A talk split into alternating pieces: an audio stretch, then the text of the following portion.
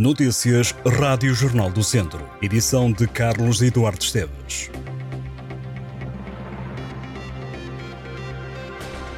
Está na estrada a campanha Viajar Sem Pressa. O objetivo é o de alertar os condutores para o risco do excesso de velocidade, uma das maiores causas de acidentes. A PSP, a Autoridade Nacional de Segurança Rodoviária e a GNR estarão nas estradas portuguesas até segunda-feira. As três entidades esclarecem que num atropelamento a probabilidade de existirem vítimas mortais aumenta em função da velocidade a que circulam os veículos. Se um veículo circular a 30 km por hora, a probabilidade das consequências de um atropelamento serem mortais é de 10%, aumentando a velocidade para 50 km hora, a probabilidade passa a ser de 80%. A PSP de Viseu deteve seis pessoas ao longo da última semana, todos por excesso de álcool. Só entre sábado e segunda-feira a PSP apanhou quatro dessas pessoas, entre elas três homens e uma mulher. As detenções ocorreram em várias ruas da cidade.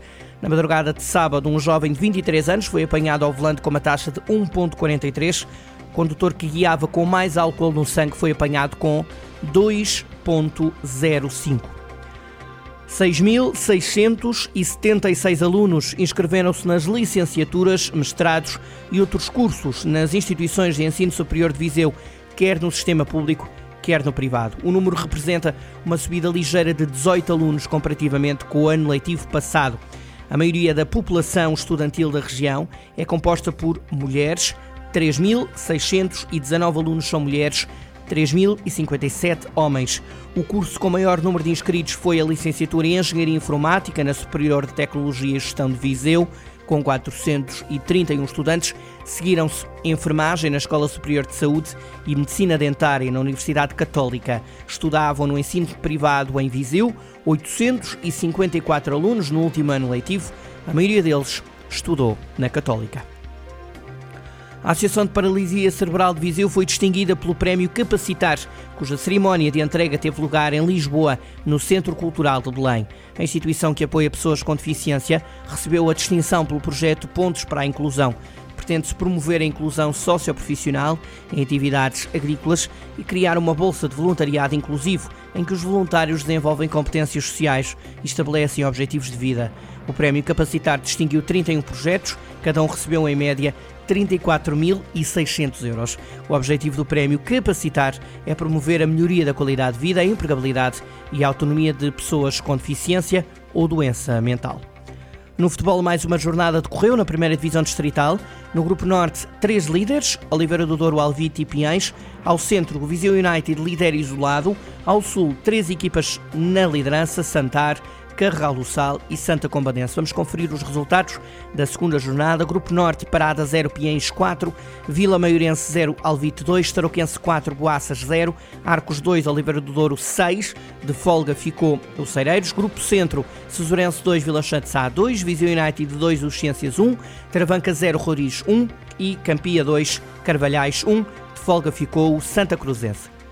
No Grupo Sul, Santar 3, Silgueiros 0, Valmadeiros 3, Nandufo 2, Molelos 6, Moimenta do Dão 1, Besteiros 0, Carregal do Salve 2, Cabanas Viriato 1, Santa Combadense 2.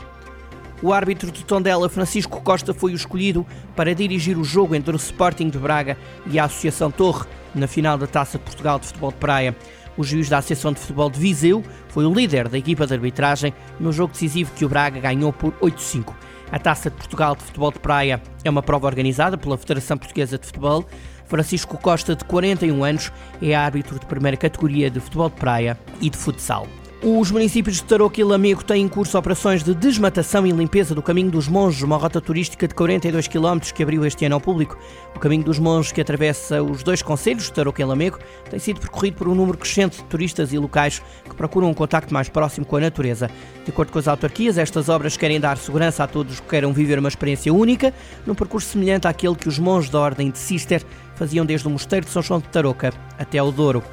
O Day After em Viseu vai receber no dia 31 de outubro o Revenge of the Thousands, aquela que vai ser a primeira edição de Halloween do evento que recorda as memórias dos anos 2000.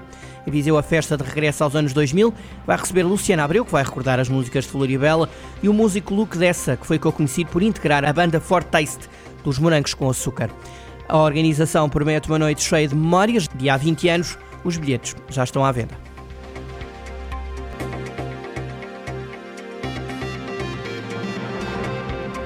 Estas e outras notícias em jornaldocentro.pt.